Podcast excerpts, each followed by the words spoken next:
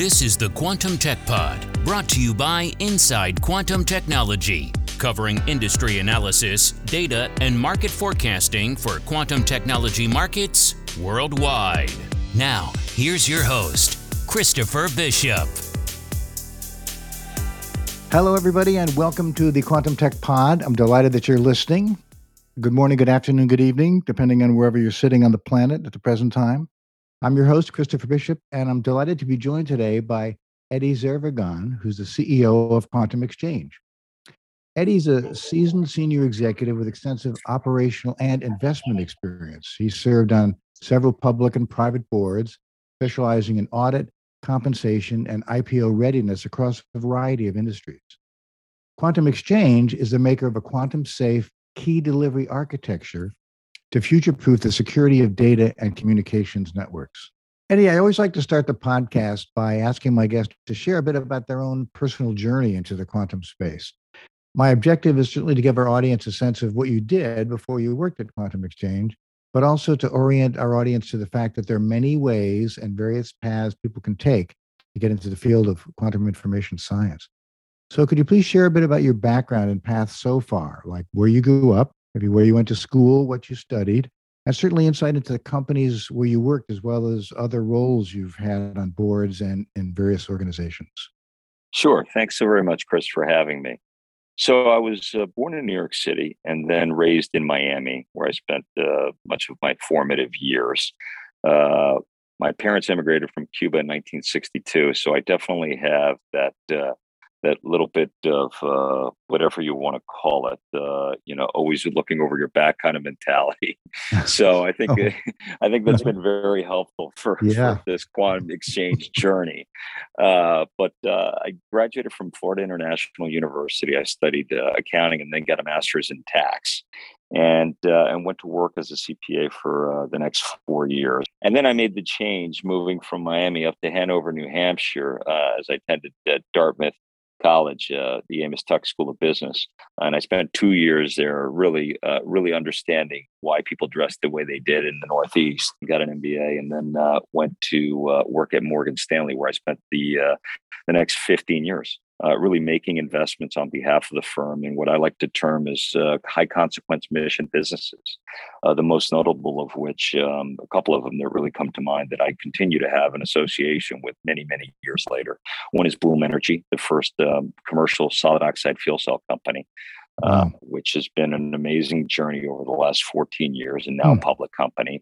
And the other is a company called the Digital Globe, which is now known as Maxar Technology, which is the highest resolution commercially available satellite imaging company in the world. Wow. And I continue to be on both boards. And I've learned so much about working with really, really talented management teams and what it takes to put a very effective board together. Those are experiences that I've really brought to this Quantum Exchange journey. And really am excited about what the future will be for Quantum Exchange. So how about some background on Quantum Exchange? People are always interested in the quantum companies and how they were founded, how the portfolios evolved. I read that it started as a QKD reseller, but has evolved certainly into something very different, a quantum-safe, out-of-band, symmetric key delivery system, right, more broadly. Can you tell me about the evolution of the portfolio? So early on, I think that the thought was the development of a superhighway of quantum key distribution that would start in Boston and work its way down through New York and to Washington, D.C. And the thought was that as data traveled, the ability to deliver the key out of band through a quantum key distribution network would really be the next evolution in cybersecurity and protecting data in motion. Yeah. And, as they say, necessity is the mother of invention. And as we were out talking to customers, this is before my time, it became apparent that the use cases for QKD were rather limited, given the technology, given the specs, right, the ability to deliver under 100 kilometer. Right. So although the idea and the premise was, I think, well thought out, and execution, getting CISOs and CIOs to really focus on the larger goal at hand in terms of a more dynamic and broad-based application of our technology was going to be a little bit constrained.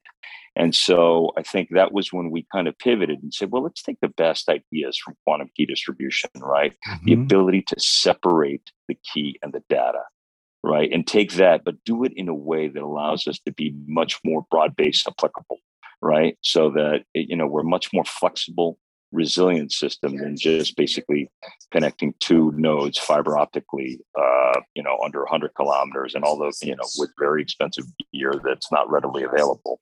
Right. Those were the kind of things that I think led us to where we are today. Thank you for explaining that. It makes total sense. I mean, let's talk acronyms for a minute. So there's a lot, I think there's a lot of confusion around the various acronyms used to describe, you know, approaches to quantum security. There's post-quantum cryptography, right? PQC, which is a math-based approach, sometimes called quantum-safe encryption, quantum-proof encryption, quantum-resistant encryption.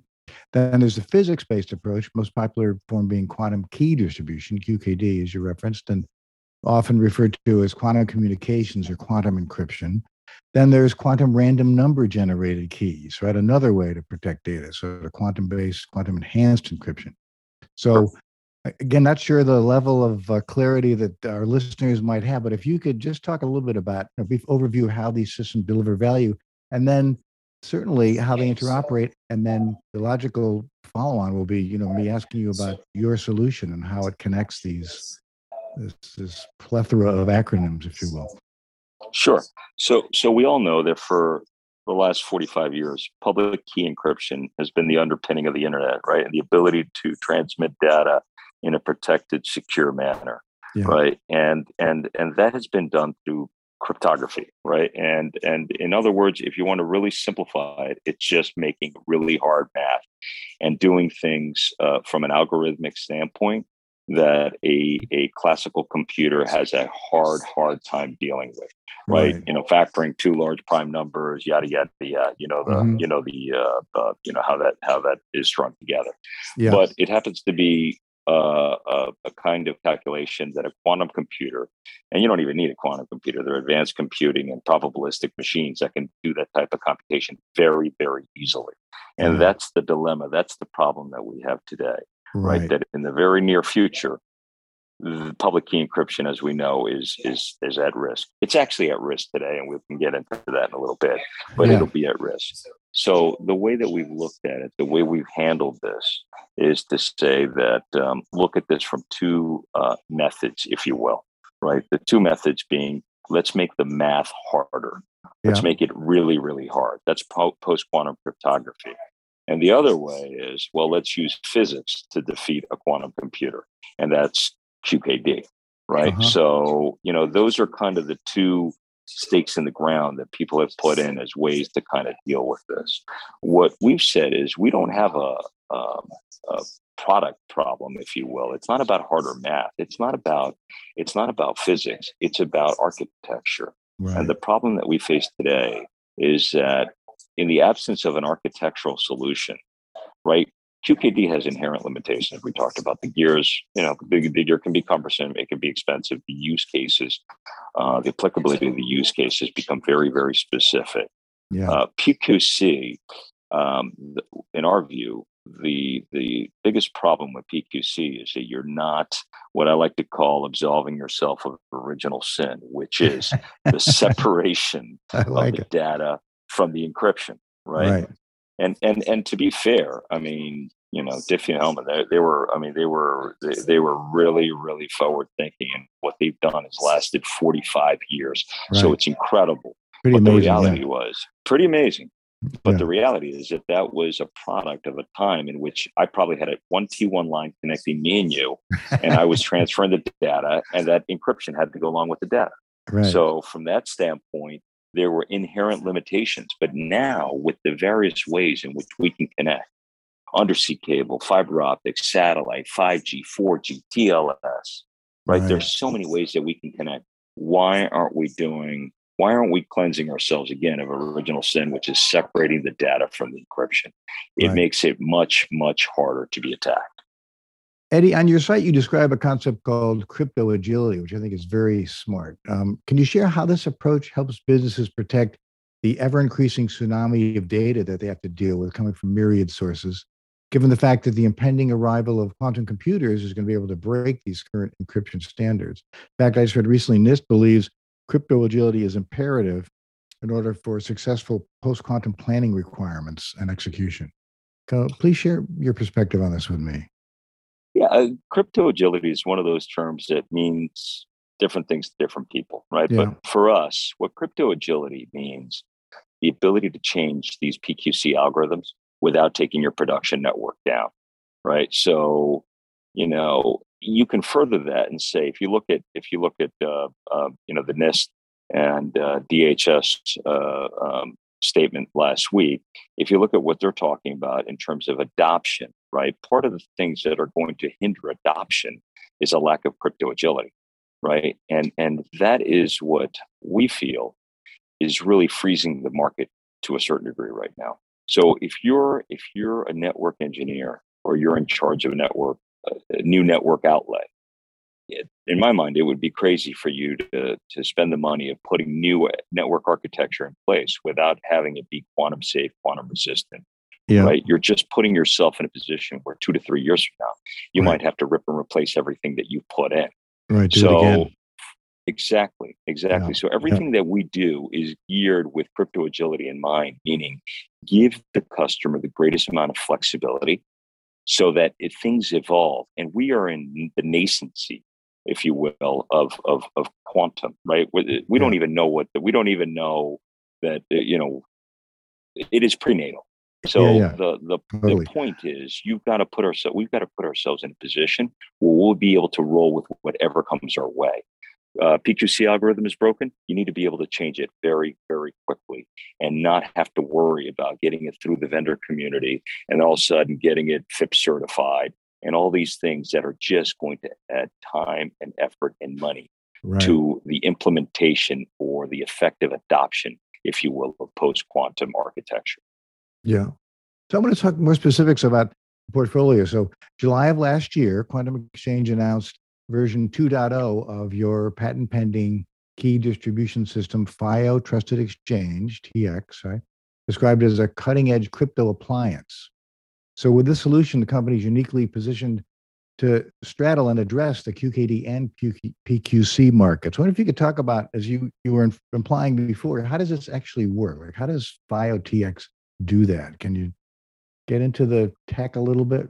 So it's actually a very elegant answer to the problem, which is rather than doing the same thing we've been doing, which is attaching PQC or the encryption to the data, rather than QKD, which has very effective use cases. I don't want in any way downplay the effectiveness of QKD. It's just right now and for the foreseeable future, the use cases are limited because of the distance limitation and the medium limitation, right? So those are things that in order for people to start looking at the problem holistically, you've got to have a better, more comprehensive answer.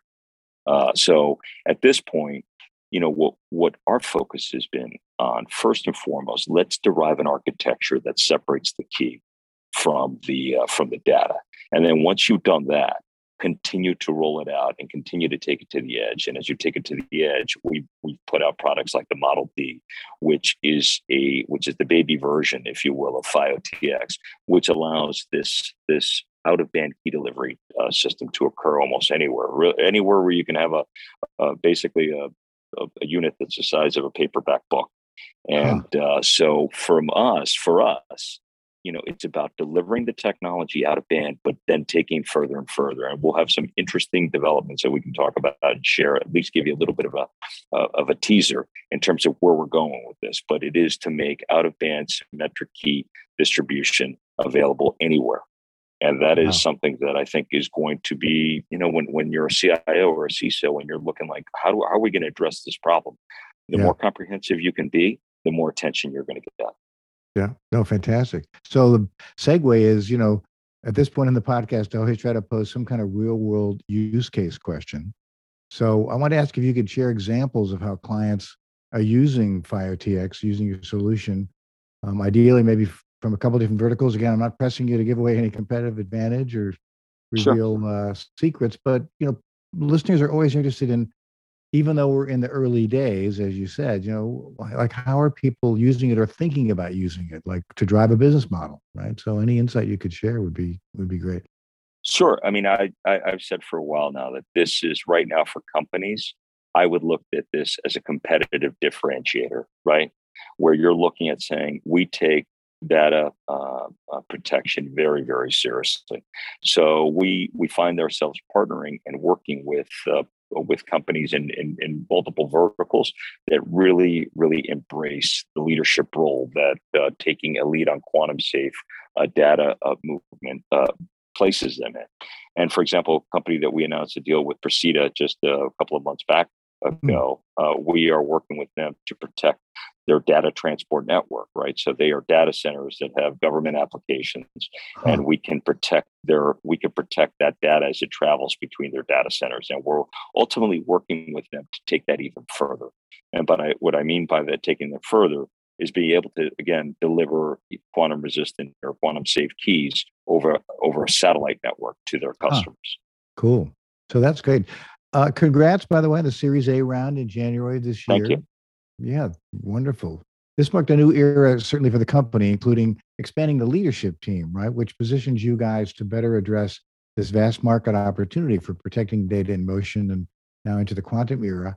My interest certainly is in workforce and executive leaders like yourself.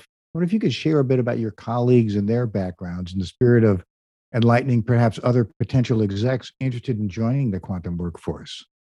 Yeah, I would say several of our team members have crypto cybersecurity experience. They were part of startup companies in the past that ultimately had successful exits, including our chief product officer and our head of sales were at a company called Fidelis. They were the founders and original employees of Fidelis that was ultimately sold. We've got folks that come from this from a financial services background, like our CTO Sherry Shagagi, who was basically CISO for several groups within Citigroup, several lines of businesses, and reported directly up into senior management there. We've got Holly Nywing, who worked with me at Morgan Stanley, again, really dealing with diverse businesses and managing and I would say overseeing our investment in a diverse set of portfolio businesses where, you know, startup experience is in and of itself its own learning experience, right? Irrespective of what industry they're in. Yeah. And then, you know, like April, you know, she has diverse corporate communication, strategic communication, effective communication experience, which has been really helpful because so much of this is about getting the story out, right? And for sure, your ability to tell the story and to get people to understand the ramifications of decisions that are made today that are going to be 3-5 years down the line is extremely important to us. You know, our network engineer, Eric Hay, again, multiple startups in the space. And then I'm trying to think who else. And then some of the folks on the sales side have been cybersecurity professionals, Chris Ranzoni and Scott Fricks, cybersecurity sales professionals, understanding particular market segments and how to lay out the vision and lay out and be partners with our customers in terms of thinking about this quantum safe journey. And it is a journey. I think these are all folks that have come together in kind of this, you know, this what I would call call to arms to kind of, see the pending disaster ahead of us. And I think we really are looking at this and going, this is something that's much more than just about making money or being successful. This really is a mission for all of us. Yeah. Well, thank you for sharing that insight. And a shout out to April for her help putting this together. Again, as a former IBM's comms guy, I'm a firm believer in, to your point, the importance of communication and marketing, as well as biz dev. Somebody's got to explain the value to customers, and somebody's got to put the message together in a way that people can understand it. So, bravo. Sounds like you got a great team. We do. I'm very excited and proud of them. Yeah. Let's get into the technical aspects. Again, we have listeners who, you know, whose awareness of the technical ranges, but we certainly have people who are deep into it. So I thought we'd take an opportunity to talk a little about the technical aspects of FITX. So I read that NIST, that your solution supports all NIST round 2 and round 3 PQC key encapsulation mechanisms, KEM, the candidate algorithms, right? Meaning customers can change PQC algorithms without disturbing their data networks. So what are the business implications of this kind of flexibility, given that NIST is looking to publish the final standard, not for a while, right? 2023, 2024 is the target date, I guess they're managing to.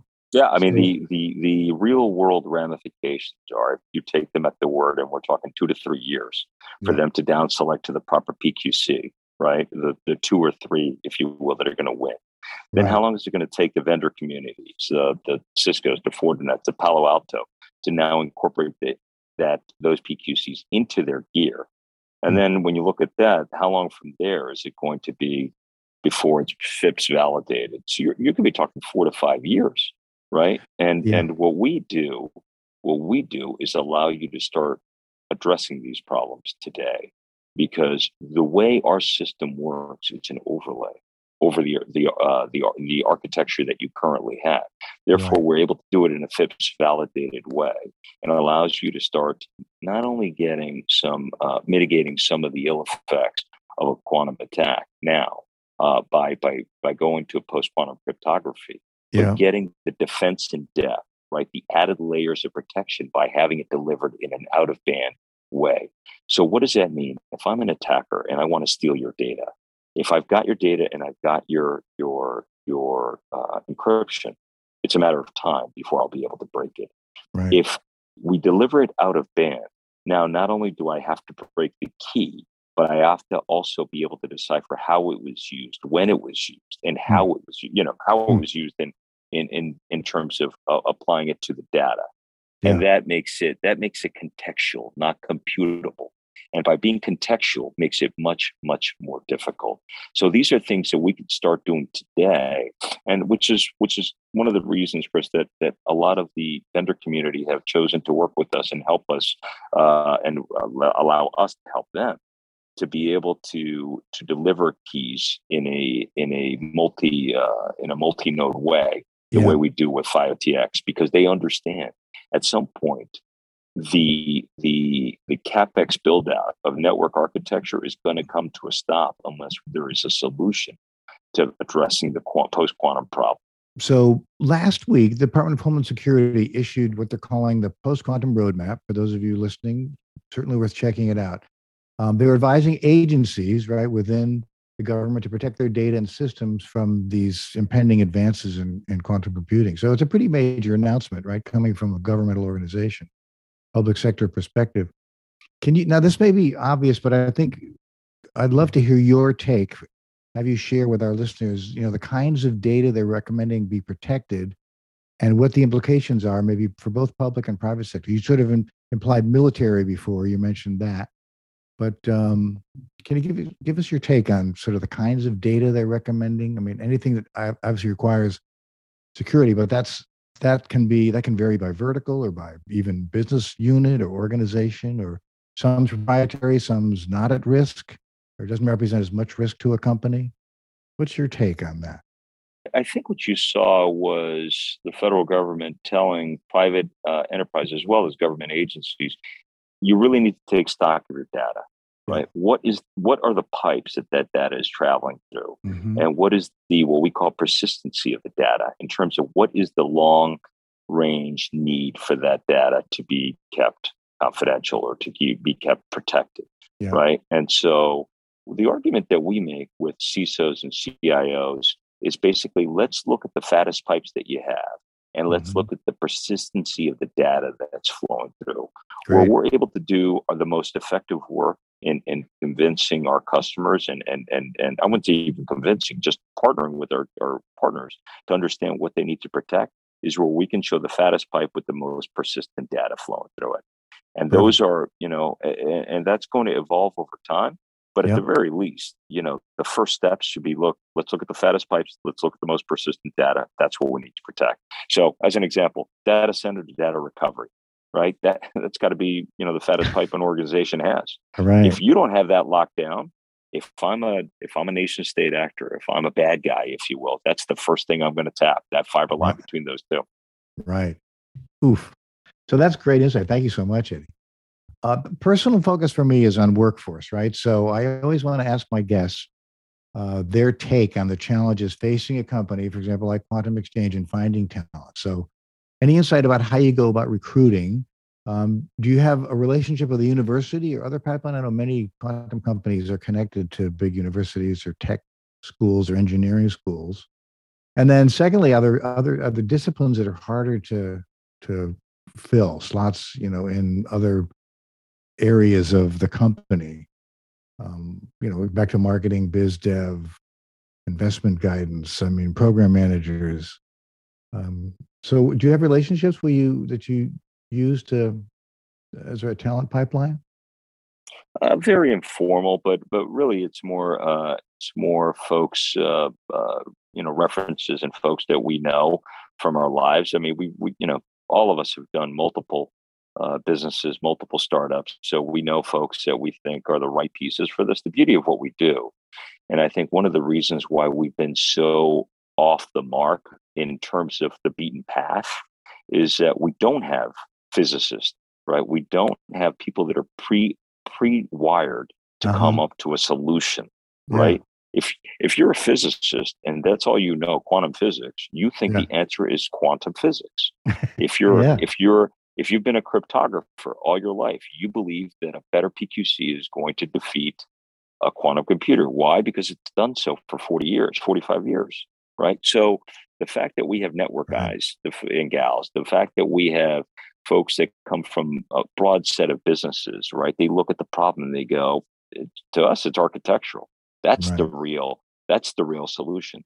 Yes. So not having that deep domain expertise, if you will, as it relates to, let's say, physics, for example, that gives us a certain ability to take a step back and look at this for the problem that we see it being, and not just let's find a cool solution to a problem just because it sounds interesting.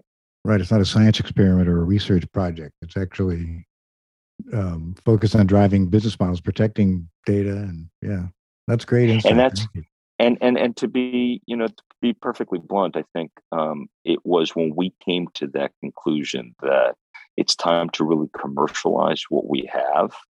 We could have stayed on the science experiment route, and there's not enough money, right, to wait out that market. And so it was incumbent on us to figure out a commercial solution to a very, very real problem, and I think we've done so. Great. Well, Eddie, thank you very much. Really enjoyed our conversation. Very insightful. I'm going to take copious notes here, and I hope our listeners have enjoyed it. I want to encourage people to follow you on LinkedIn. Right. Click the follow button. Take a look at their website, quantumexchange.com. I always ask if you're hiring. So are there skills you're looking for based on what you just described? Are there career opportunities on your website that we can point people to? I don't know if we have opportunities on our website. I don't, that would come at some point for sure. But for now, there are certain, areas like network engineering that we're looking at. Cool. We're also looking at increasing our participation, or I should say our influence, if you will, in the classified realm. So that's certainly an area that we'd probably be looking to expand on. Someone with the appropriate classified clearances that I think could get us into other conversations away from what we're doing today. But we're growing, and we're looking forward to meeting the challenge, and we're very very enthused about what the next 12 to 18 months will bring us. Great. Well, Eddie, thanks again. I really enjoyed our conversation, and really appreciate you joining me today. Thanks so very much. Really appreciate your time, Chris. Thanks for joining me today, Eddie, and thanks to all of you for listening.